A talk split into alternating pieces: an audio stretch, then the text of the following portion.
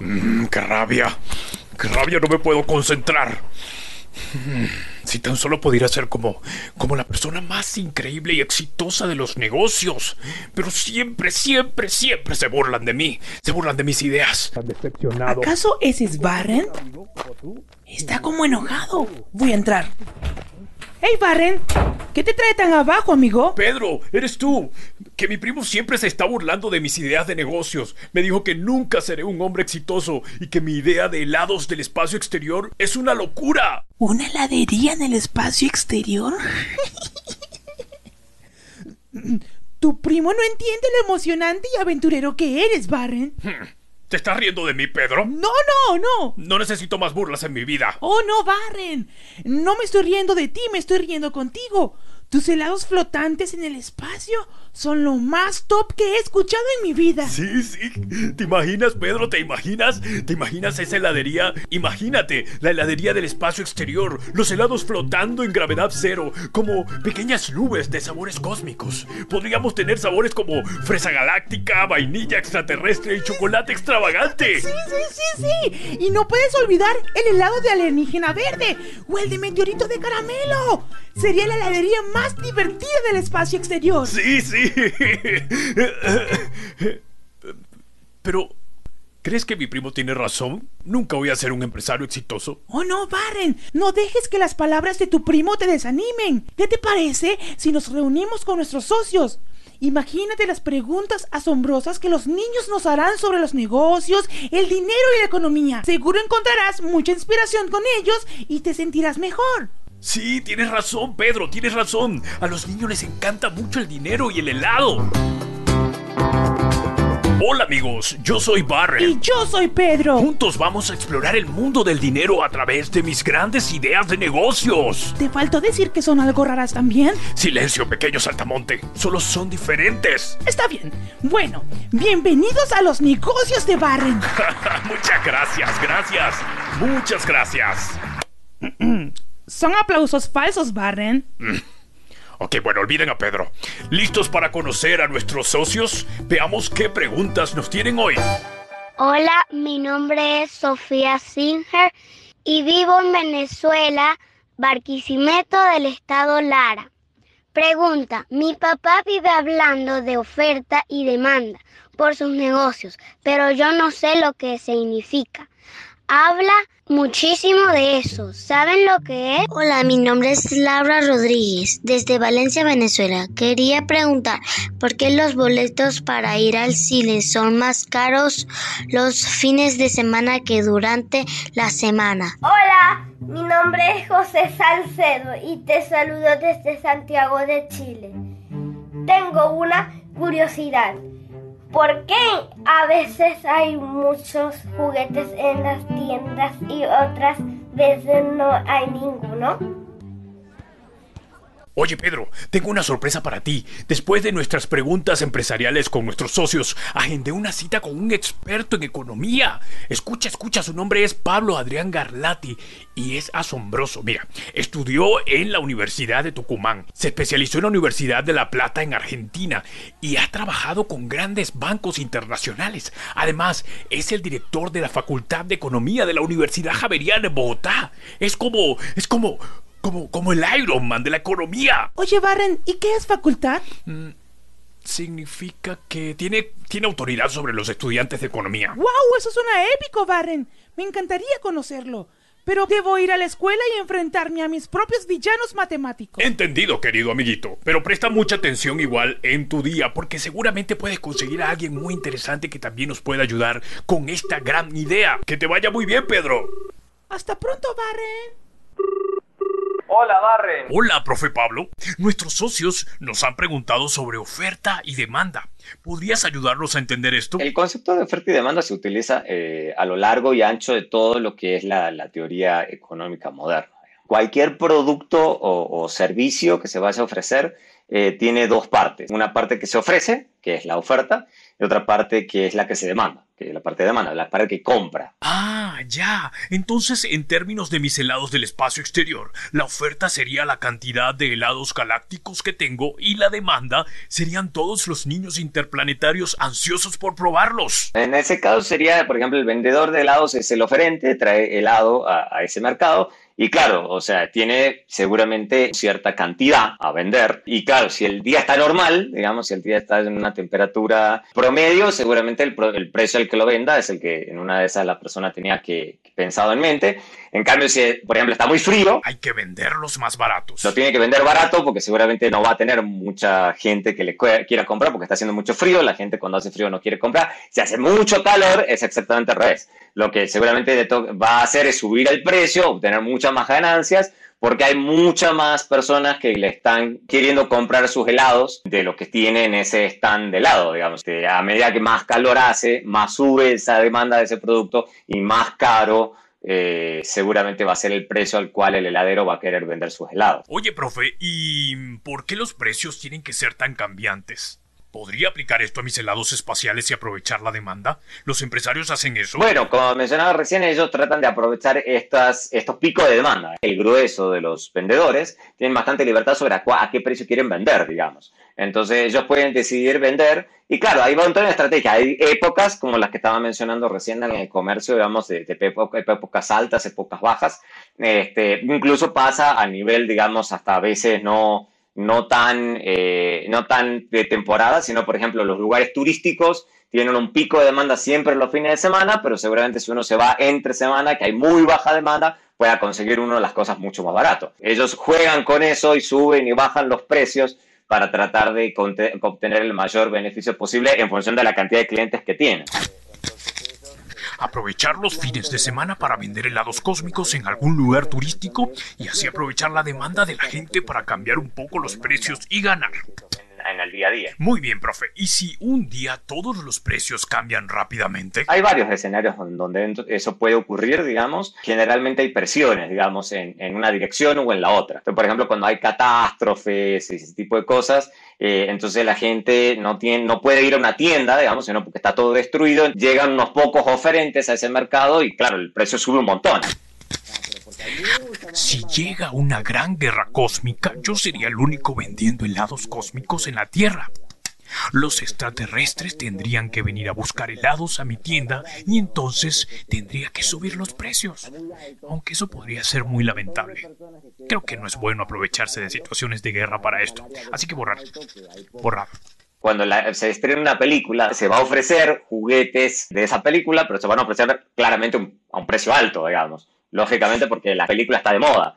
Eh, o una serie o lo que sea, porque es lo que está de moda, entonces los chicos lo quieren comprar, entonces lo que la salen a ofrecer lo van a ofrecer caro, digamos, porque saben que pueden cobrar mucho más este, porque los niños desean esos juguetes. En cambio, cuando las películas, las series pasan de moda y pasa el tiempo, eh, entonces, claro, los oferentes que se guardaron esos juguetes y no los pudieron vender, lo van a vender mucho más barato. Y lo mismo pasa con las épocas. Cuando esté cerca el día del niño, digamos, los precios también vuelven a subir porque, claro, eh, eh, los padres eh, saben que los padres van a querer pagar más porque le van a querer regalar en el día del niño a sus hijos sus, sus, juguetes para el día del niño. Entonces, claramente también en esas épocas los precios son, son mucho más altos. Ok, lo tengo, profe Pablo. Mire, tiene que escuchar esto.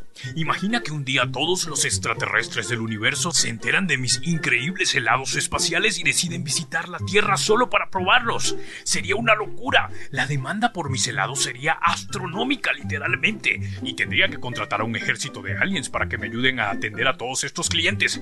¿Sabes qué pasaría entonces? El precio de mis helados subiría hasta la luna y más allá serían los helados más caros del universo. Serían helados de lujo intergaláctico. Y tal vez, solo tal vez, podría permitirme comprar una nave espacial nueva y lujosa para expandir mi negocio por todo el cosmos. Sería el heladero más rico del universo. Suerte con tus helados y cuidado te quedas en la luna, Barren. Ha sido un gusto ayudarte. Adiós, profesor. Gracias. Debo buscar a Pedro. Pedro, por fin te encuentro. Tengo grandes noticias para ti. Estuve en una charla increíble con el profesor Pablo. Espera, espera, Barren. Déjame decirte algo igual de emocionante. Hablé con una ejecutiva increíble y linda llamada Mariana Prieto. ¿Ya te enamoraste? Oh, Barren, solo un poquito. Es que era muy linda. ¿En serio? Bueno, bueno, pero cuenta, cuenta, ¿qué te dijo? ¿Quién es Mariana Prieto? Es una genia del dinero, Barren. Trabajó en grandes empresas. Las ayudaba a utilizar sus recursos y a negociar con astucia. Ahora se dedica a enseñar a la gente cómo hacer crecer su dinero y tener más éxito en la vida. Eso es genial, Pedro. Necesitamos toda la ayuda posible para nuestros helados. ¿Qué te dijo? ¿Cómo fue? ¿Cómo fue todo? Cuéntame. Barren, Barren, espera. Antes de contarte lo que dijo Mariana, ay, déjame buscar en mi super libreta dónde está. Ella, yo anoté algo que dijo, algo muy importante. Aquí está. Dijo, si Barren quiere comprar vainilla criptonita de Marte, podría ser muy, muy escaso y muy costoso. Entre más escaso sea un bien, más costoso va a ser, eh, precisamente porque muchas personas van a querer comprar de lo mismo, pero al no haber mucho, cada vez cada persona va a decir, entonces yo doy más, entonces yo doy más, entonces yo doy más, para poder quedarse con ese bien. Entonces por eso las materias primas escasas deben manejarse con cuidado y buscar alternativas que puedan existir en mayor oferta en el mercado precisamente para poder garantizar unos mejores precios. ¿Y qué es materia prima? ¿Cómo lo hacías tú en tu profesión? Bueno, un ejemplo, eh, estuve trabajando en varias empresas de distintos sectores negociando materias primas. Y las materias primas son básicamente los insumos que requiere una empresa para fabricar algún producto que va a entregar a sus usuarios. Y de la forma en que negociemos esas materias primas es que se va a determinar cuál puede ser el precio para el mercado de los productos. ¡Vaya, Barren! Las materias primas son los ingredientes que las empresas necesitan para hacer sus productos. Mariana solía negociar cosas como el acero, que se usa para hacer palas y piezas de carros. Imagina, nuestros helados espaciales podrían requerir cosas del espacio exterior. Pero sigo leyendo. Yo le pregunté si era muy importante eso de las materias primas para tu negocio. Entonces ella me dijo, súper importante porque el negocio de Barren se está enfocando en algo que es en el espacio exterior.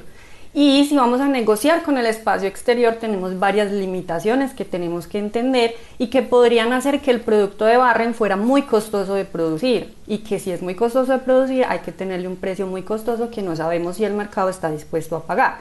Por ejemplo, si Barren quiere producir un helado con materias primas del espacio y supongamos la vainilla y kriptonita que viene de Marte, ¿cierto? Puede ser una materia prima que podría utilizar Barren. ¿Y cómo va a negociar Barren algo con los, con los extraterrestres que viven en Marte? Entonces, primero, tendría que saber hablar el idioma para poderse comunicar con ellos. Segundo, tendría que saber qué tanta disponibilidad hay de esa materia prima que es la vainilla kriptonita, porque si es muy escasa, entonces él va a tener un problema de que el precio va a ser muy costoso, ¿cierto? Cualquier cosa que sea escasa va a ser muy cara. Y tercero, también muy importante, cómo la va a traer hasta acá, ¿cierto? Si la va a traer hasta acá en un cohete espacial, le va a salir muy costoso traerla hasta acá porque es muy lejos y porque los vehículos que se utilizan para ir y volver del espacio utilizan mucho combustible y todo eso representa un costo para su producto final. Entonces, por eso son cosas que Barren tiene que tener muy presentes en su negocio para que pueda buscar materias primas que no sean tan escasas, que no sean tan costosas. Y irlas irlas a negociar sea fácil comunicarse con esas personas a quien se les va a comprar. Oh, no, Pedro, eso suena complicado. Sí, suena complicado, Barren. ¡Ah! Mira, me acaba de enviar una nota de voz Mariana.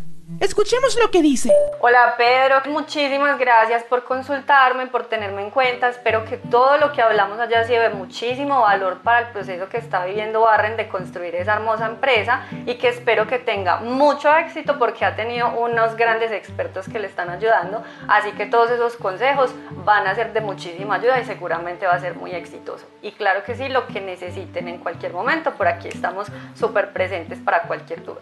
Ay, Mariana es tan amable y linda. Ok, ok, deja de enamorarte, Pedro. Necesitamos concentración.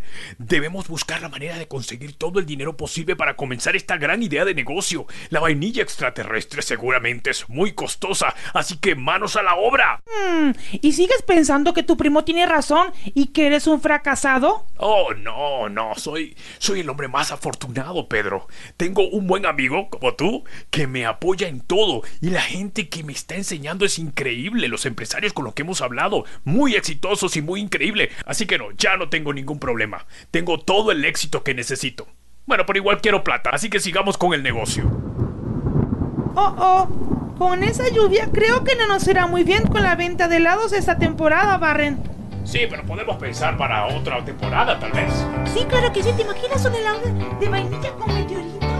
Y llegamos al final de todo esto amigos, espero que hayan aprendido tanto como yo. Del profesor Pablo Adrián Garlati aprendí el concepto de oferta y demanda. Se refiere a la cantidad de productos o servicios disponibles, o sea, la oferta, y la cantidad de personas interesadas en comprar, la demanda. También que los precios pueden cambiar según la oferta y la demanda. En situaciones de alta demanda los precios tienden a subir, mientras que en situaciones de baja demanda los precios tienden a bajar. En escenarios donde la demanda aumenta rápidamente, como en los estrenos de las películas, los precios también pueden aumentar de manera significativa. Las temporadas o eventos específicos pueden influir en los precios. Por ejemplo, en verano, cuando hay mucho calor, la gente compra muchos helados, por lo que los precios pueden ser más altos debido a la mayor demanda. La popularidad de un juguete o un producto puede influir en la demanda y por lo tanto los precios. Por ejemplo, los videojuegos nuevos suelen tener precios más altos al momento de su lanzamiento o estreno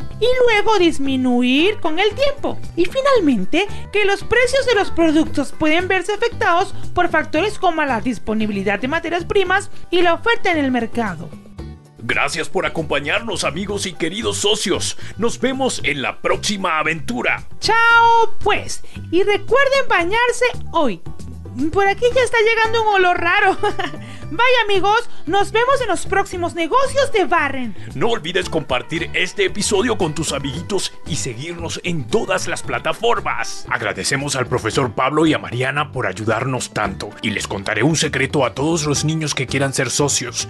Pueden enviarnos sus notas de voz haciendo una pregunta maravillosa a todos los datos que les vamos a dejar en la descripción de este episodio. Es un correo electrónico, entonces le cuentas a tus papás que te ayuden a enviar esta nota de voz por el correo. Y otro secreto, si quieres aprender de ciencia, no te puedes perder ni un solo episodio de Cráneo. Es otro podcast que hacemos con una gran amiga llamada Katy. Allí vas a aprender cómo funciona el corazón, cómo hacen las abejas para buscar sus hogares y sus casas y también para hacer la miel, también saber muchas cosas del universo y cosas muy raras de este mundo. También con muchos expertos que te ayudarán a entender todo esto. Recuerda, Cráneo también está en todas las plataformas de audio.